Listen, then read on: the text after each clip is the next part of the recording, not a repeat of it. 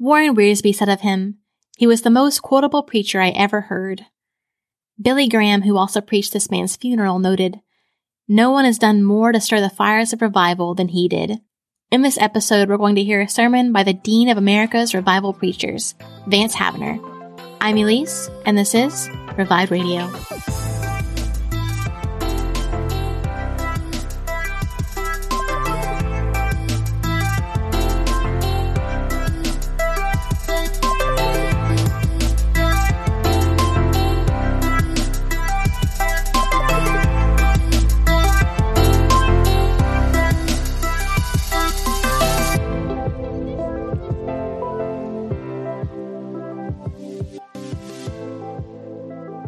Vance Havner was born in 1901 in a small town nestled in the Blue Ridge Mountains of western North Carolina.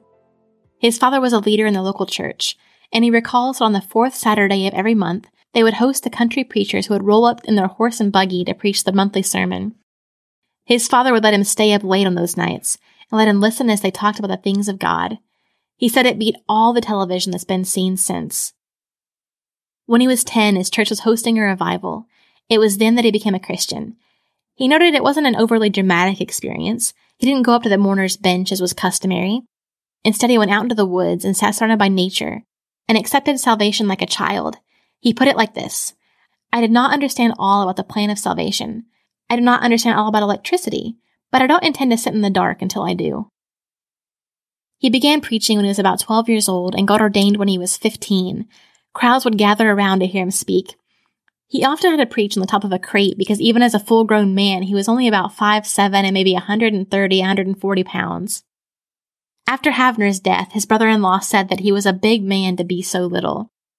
Havner said that all his life, all he ever wanted to do was preach and write books, and he said that God had given him the desires of his heart. He went to many different schools, but he never graduated from any of them. He got too impatient waiting to get out there and preach. When he was at Wake Forest University in North Carolina, he decided he had enough of waiting and decided to get going, so he packed his bags and headed for the train station. He saw one of his professors while he was waiting, and he said he'd regret his decision. Havner said he never did. From 1934 to 1939, he was the pastor of the oldest Baptist church in the South, the first church of Charleston, South Carolina. He said, I shall always treasure those five years in that quaint historic old city. I stayed upstairs in a plain home, studied by a kerosene lamp, drank water from a pitcher, and warmed by a wood burning stove. But I put in here three years of the best Bible study I have ever done. God honors the study and preaching of His Word. Pity the preacher who uses a text only as a launching platform from which to blast off into space, departing therefrom and never returning thereto. There is a power in the direct preaching of the Bible that attends no other pulpit exercise. While he was pastoring, he was able to write a few books, and because of his books, people began beating down his door for speaking engagements.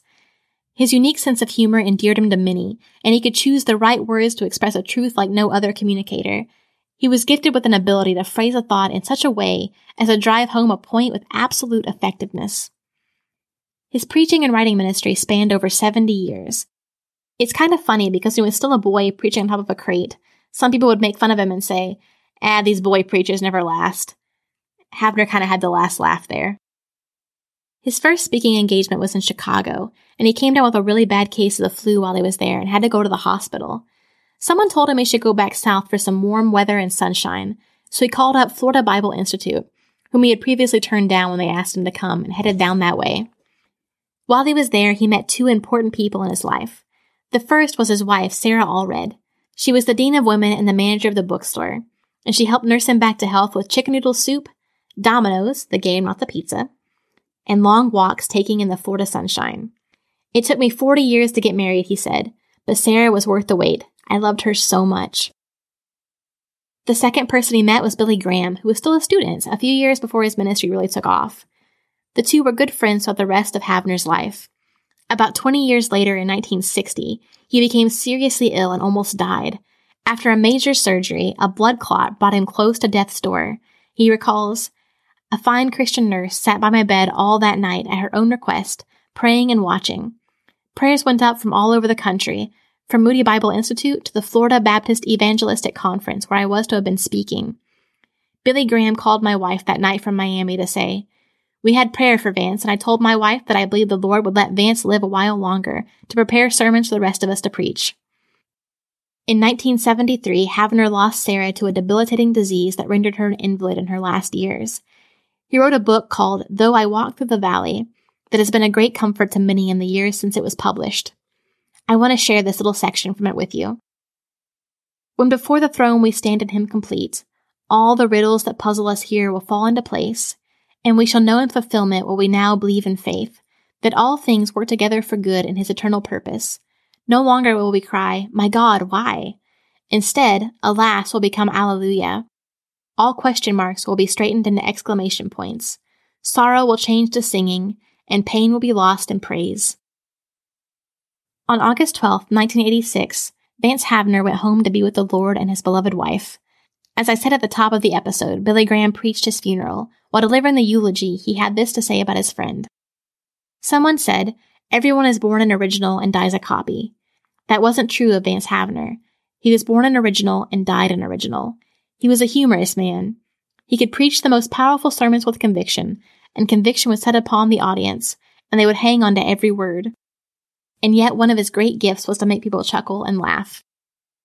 I had to cut out so much from this episode that I wanted to share. I know I said it's a lot, but we'll have to come back to him in future episodes. What good is it to give you all the good stuff up front and not have anything left over for next time, right?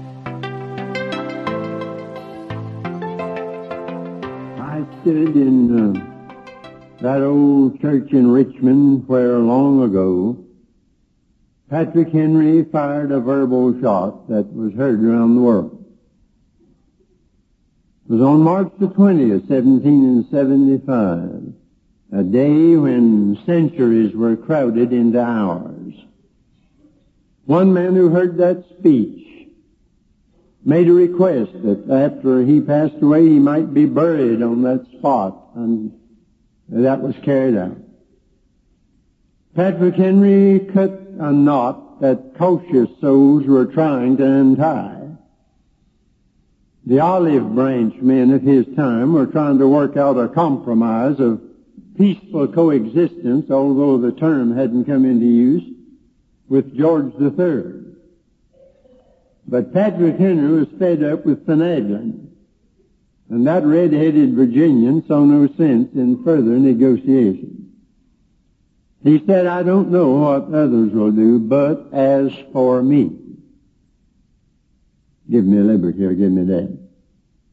The die was cast and the Rubicon was crossed and all bridges were burned and retreat was impossible. There wasn't any uncertainty about where Patrick Henry stood. He cleared the air and stated the issue. There weren't any third dimensions and middle ground. Such a speech as he gave is awfully out of date in this fuzzy day of woolly thinking when experts in double talk, in the art of almost saying something, specialize in a straightforward way of dodging the issue. Nobody coached Patrick Henry on how to uh, mix black and white into indefinite gray. His yea was yea and his nay was nay. And while contemporaries were going around their elbows to get to their thumbs, Patrick Henry decided that a straight line is the shortest distance between two points. His speech must have shocked the school of caution, but he detonated a charge that blasted tyranny from our shores. In the 24th chapter of Joshua, you have this same phrase, our minds go back to the Old Testament and Joshua, the great leader of Israel. They were over in the promised land by now. Through many dangers, toils, and snares they had already come. But he faced a vacillating, irresolute, hesitating multitude, easily swayed this way and that, one day singing the praises of God and the next day dancing around the golden calf. It was an hour of decision and he gave a resume of how God had led them to this good hour. Hmm. After all that rundown of divine blessing, he asked, Choose ye, make up your mind, this day whom you'll serve. I don't know what you're going to do, he said, but as for me and my house, we will serve the Lord. I've told you in time past how that once riding on a train as a young preacher and I wasn't too settled on what I wanted to do and go and what the Lord had in mind for me. And I encountered Dr. R.A. Torrey on his way to Charlotte, North Carolina, sitting over there by himself looking for all the world like a prophet out of the Old Testament. And I walked over and sat down beside him and he never wasted words. Told him who I was. I don't think that registered much either, but he looked at me and said, what are you doing? Well, he ought never ask that because I, my report card wasn't too good right at that time. And I told him, well, I'm interested in this a little and that a little and tried to account for myself as best I could. And he looked at me with those steely eyes said, young man, make up your mind on one thing and stay with it. Many times I've gone up to Montrose to speak and have climbed that hill and stood at his grave with the epitaph, I fought a good fight, finished the course and kept the faith. And thank God for a man who could look me in the eye and say, make up your mind on one thing and stay with it. Well, Joshua said, I've made up mine. I don't know what you're going to do. And if ever we have uh, had a weak-kneed generation swayed by the world, the flesh, and the devil, it is today. If ever there was a time when fathers like Joshua need to say, as for me and my house, whatever the neighbors on the block may do, and uh, however they may live, and whatever society may do, and whatever the trend may be and the style and the fashion of the in crowd, as for me and my house, we will serve the Lord.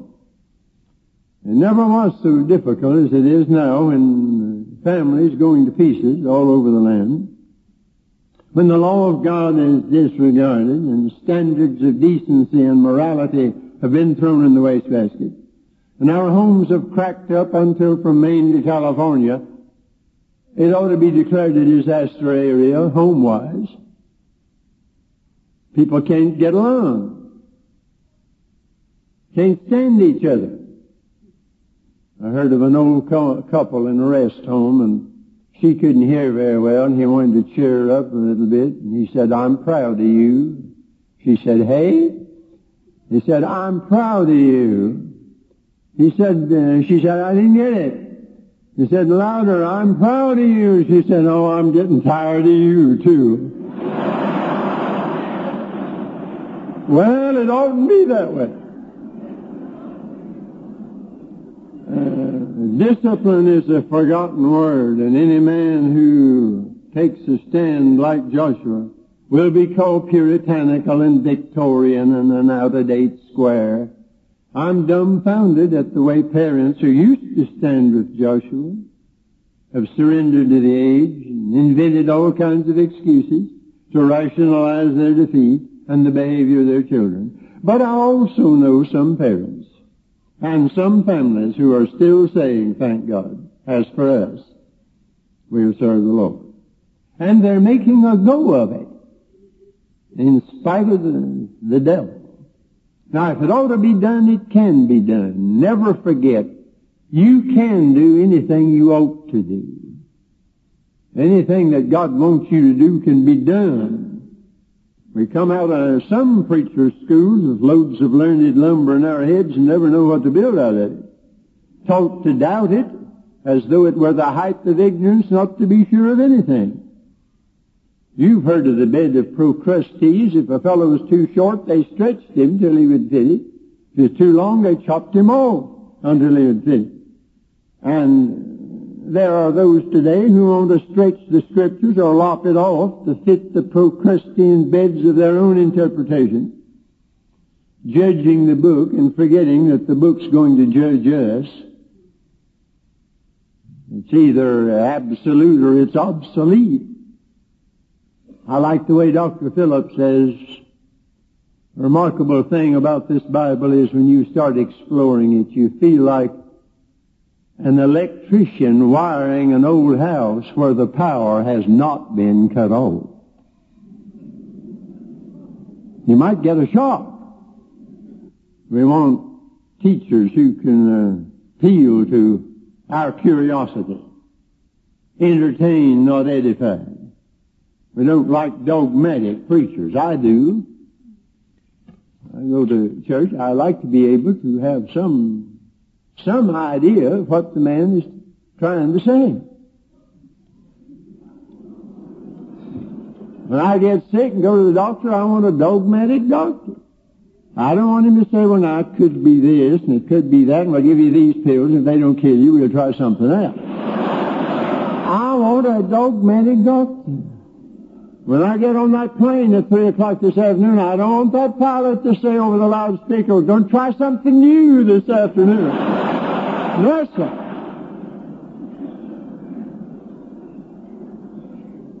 A preacher and a Christian stands out in vivid contrast to the age in which he lives.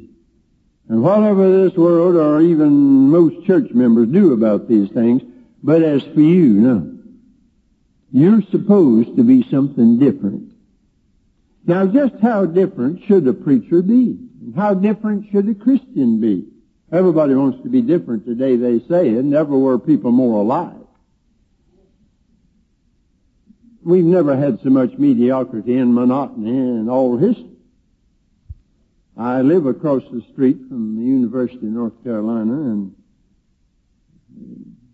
great, great place. I walk over the campus and when the holidays come, I have plenty of walking room over there.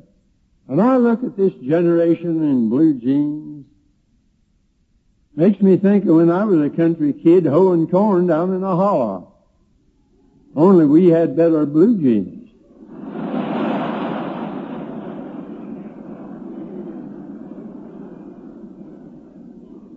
and you could tell the boys from the girls.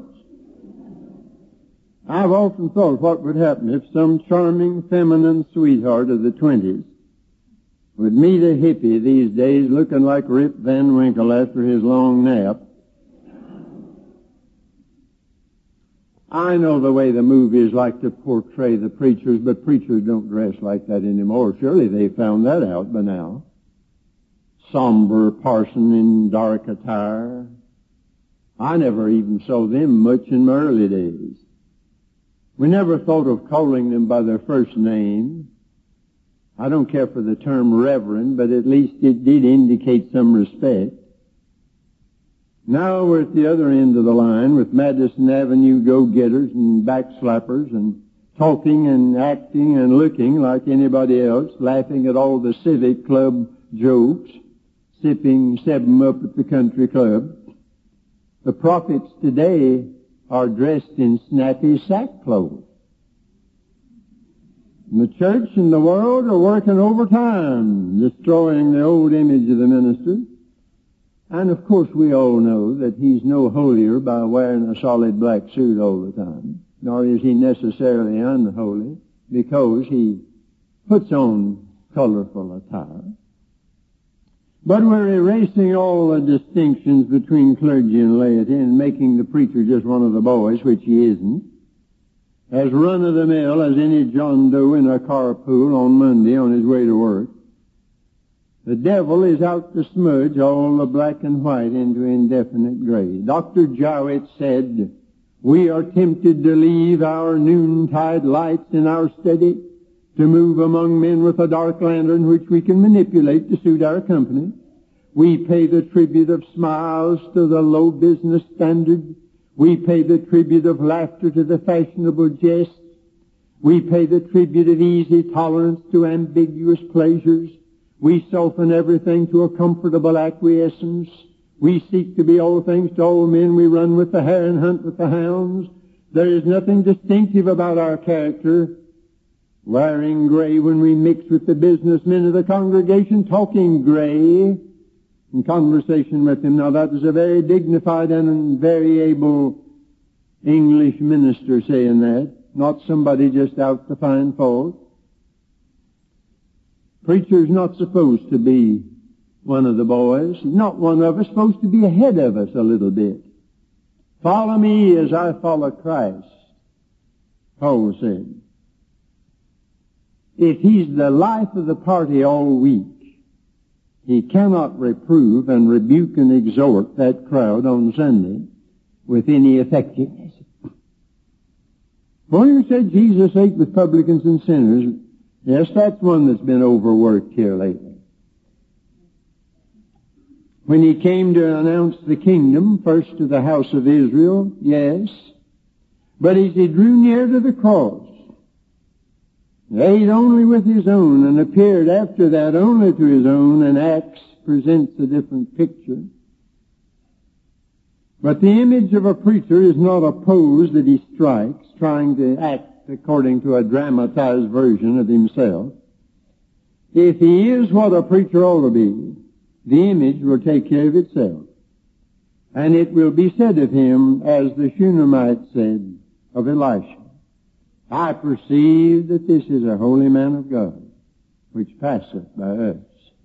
Continue. No, God's not out to save this civilization. He's taking out a people who ought to be, I know the King James says peculiar, and that doesn't mean odd. Some of them are, but that's not what that means. We're a purchased people. The civilization itself, we're a sad time. I, I used to say civilization is going to the dogs, but I quit that out of respect for the canine kingdom. The other day a motel put out this sign. They changed their policy and said dogs will be allowed and welcome. Said after all, no dog ever got drunk here. No dog ever set the place on fire with a cigarette. No dog ever left without paying his bill. No, no dog ever stole our blankets. You know about the lady who said, I don't know what this world's coming to. Somebody got in our house and stole all my Holiday Inn blankets. and then under this, after welcoming the dogs, they had a note for the general public. If you can get your dog to vouch for you, we'll accept you as a gift. it's a bad day when you have to get the dog to vouch for. We are God's people, and we ought to be different. I am much concerned today about what we might call trendism. It's very fashionable even in evangelical Christianity. We are doing things that are not bad now. In their incipiency they are not evil. But we fail to ask, now let's see, where is this going? And where'll I go if I go with it? You have to take that into consideration. You have to take the context into consideration. That meat that was offered to idols was as good as any other meat, but Paul said, I won't touch it. And he had good reason. We've got too many borderline fundamentalists today. Some of them know all the notes in the Scofield Bible, but they're bordering on what we used to call worldliness. Nobody ever preaches on that anymore, of course. I'm well aware of that. We call it secularism now. That's the new word. Nobody knows what that means, so that lets the preacher off the hook. But uh, Watchman Nee's book on Love Not the World would, ought to be standard reading for a lot of us today. One of the greatest preachers of all time said this, and today this is out. Many would unite church and stage, cards and prayer, dancing and sacraments. If we are powerless to stem this torrent, we can at least warn men of its existence and entreat them to stay out of it. So said Spurgeon. But that reproach is now smilingly dismissed as unwise.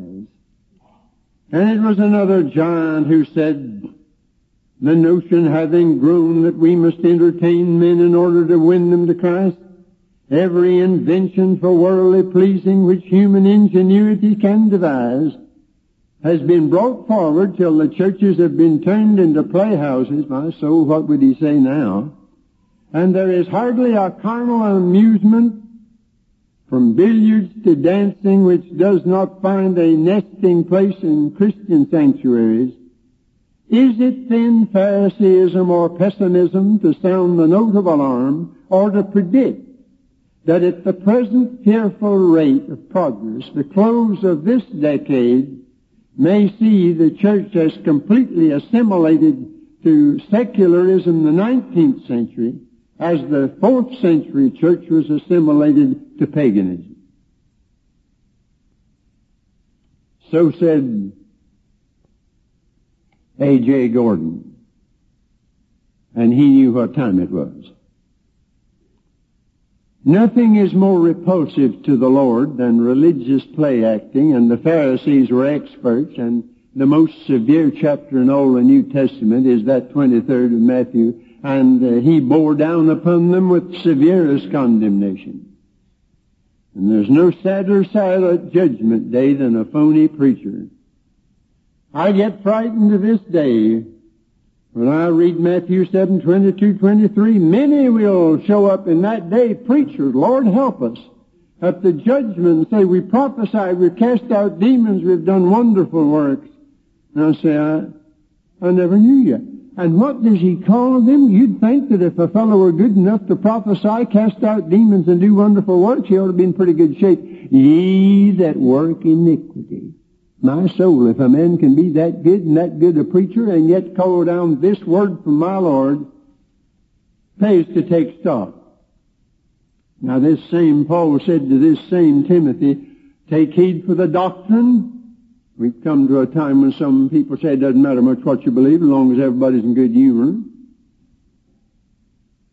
And then uh, Philippians tells us that uh, we read there about a sound message with an unsound motive, and in Galatians you read about an unsound message with some other motive, and Gresham Machen said, Paul said very plainly there, I prefer a sound message even though the motive may be a little shaky to an unsound message, whatever the motive. Of course you need both. Look out about the doctrine, look out about the dynamic, stir up the gift of God that's within you. I'm afraid that extremism today regarding the Holy Spirit has driven some people to where they don't know enough about what they ought to know about the Holy Spirit. We're so scared we'll get out on a limb we don't even get up the tree. And after all, we ought to be spirit filled. Paul wrote to this same timid Timothy and said, look out for that spirit of fear. Watch it. And let Timothy be among you without fear. John the Baptist was a burning and a shining light. Thank God he had heat and light both. I don't know which is worse, hot-headed ignorance or cold-hearted intelligence. I know one thing, I'd rather cool off a fanatic than try to warm up a corpse. And then there's discipline, endure hardness, doctrine, dynamic, and discipline. There's no discipline today, none in the home, generally speaking, school or church. And when you have all three, you'll be in pretty good shape because you need the doctrine that you may believe and the dynamic that you may burn and the discipline that you may behave. And that's the standard and the flag's away ahead of the regiment these days. We've paid a high price in letting the world, the flesh, and the devil reduce us to mediocrity. The preacher holds a special place in the economy of God. The glamour set and the happiness boys will soon lose their charm. As McCheyne said, men return again and again to the few who have mastered the spiritual secret, whose life has been hid with Christ in God. These are of the old time religion, hung to the nails of the cross. Hid with Christ in God, he put it. That's a wonderful place to be because was it the mother of Augustine who when they started on the trip and he said, Mother, you may not get back home. She said, my life is hid in God. I cannot die away from home. So don't let the times reduce you to the general average. You know what the average is. It's the best of the worst and the worst of the best. And there's nothing average about being a Christian or a preacher. And if a preacher left the ministry for the biggest job on the face of the earth, even the presidency of the United States, he'd be stepping down. It's very unpopular to be a different preacher today. Paul was that kind. But Demas couldn't make it because he loved this present world and it may throw some light on it to know that his name means popular. Some time ago, I was in Camp Carson in the mountains of East Tennessee with a preacher's conference. Oh, what a spot. Every morning I climbed one of them before breakfast. I got up early and the first time I tried it, it's a hard pull. And uh, something said you'd better call a halt and settle for halfway. But something else said keep climbing. My legs were wobbling, my heart was thumping, and something inside said, who do you think you are? A teenager? You've forgotten you were born in 1901? But I made it. And when I reached the summit and looked out over that breathtaking panorama, I said, well, the difference is worth the distance. Let me say to you, preacher, you Christian, anybody here, keep climbing. Some folks will only view you with contempt. And the critics will say, get off your high horse and join the club. Tell them I can't do it, boys. Faith has caught the joyful sound and the song of saints on higher ground. I'm on a scale at utmost height and catch a gleam of glory bright. Anything else is out of the question. Elisha was on his way to see Elijah go to heaven in a whirlwind. That doesn't happen any day in the week. And the students at Bethel Theological Seminary and Jericho Theological Seminary were all along the way saying, do you know that your master is going up there? Yes, he said, be quiet. Once in a while there comes along in this world some Elisha who has made up his mind to see the horses and the chariots and come back with the prophet's mantle. Keep climbing. The high soul walks the high road and the low soul walks the low and in between on the misty flats the rest drift to and fro. If you're going to be a different preacher and you students who go out to serve God, if you're going to be a different whatever you become, doesn't mean getting up earlier of a morning, maybe. Like old William Law who said, who am I to lie folded up in a bed late of a morning when the farmers have already gone about their work and I'm so far behind with my sanctification. Now we might, we could get in an argument on sanctification maybe here if we all turned loose, but one thing I think we are agreed on. We're all far behind with our sanctification. It may mean turning off that late TV show. It may mean skipping some little church meetings of the sons and daughters of I Will Arise. These little meetings that don't have anything to do with redemption anyhow. And you may have to deny yourself Sunday afternoon football. You might live through it. I think of Jim Elliot, butchered in Ecuador, who wrote like a mystic. He said, I went to a friend's house last night to watch television. God spoke to me when I came back with this verse. Keep thou mine eyes from beholding vanity. Now there's good stuff on TV, of course. You know what I mean. Twenty centuries ago, there was a different kind of preacher by the name of Paul. And when he came to the end of the road, he did not write his memoirs in a villa on the Riviera.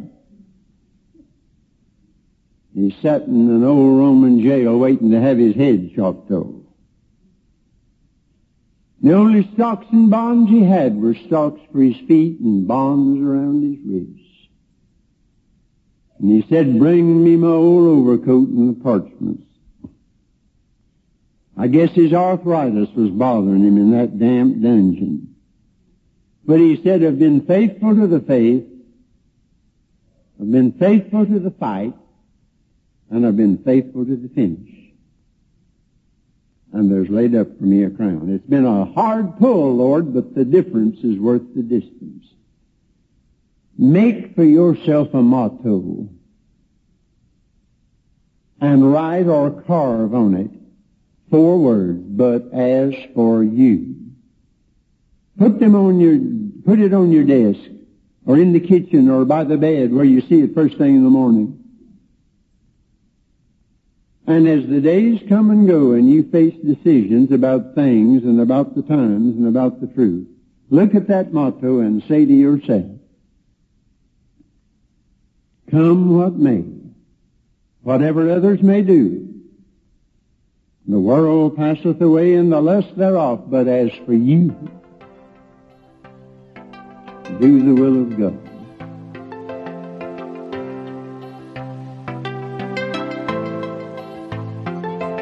I found this quote by Havner written down in a testimony he penned late in his life to be a good tie into this sermon. Retirement age is supposed to mean that I should be sitting in a rocking chair, waiting for my social security check, and reminiscing about the good old days. I have no thought of retiring. I would say with Caleb, give me this mountain. I'm not asking for molehills. Old soldiers need not fade away. I have asked like Hezekiah for an extension of time, like Jabez for an enlargement of coast, like Elisha for an endurement of power. Caleb did not suffer like the ten frightened spies from a grasshopper complex. Too many cowards are cringing before the giants of Anak. God give us Caleb's looking for mountains to conquer. Psalm 27 4 says, one thing I have asked of the Lord that I will seek after, that I may dwell in the house of the Lord all the days of my life, to gaze upon the beauty of the Lord and to inquire in his temple. If you enjoyed this episode, I highly encourage you to let other people know with a review on Apple Podcasts or wherever you get your podcasts. And I also want to encourage you, if you haven't already, to check out Martyrs and Missionaries. We have one episode out now, and the next episode comes out the day after this one comes out, every Wednesday. Thanks for listening. I'm Elise, and this is Revive Radio.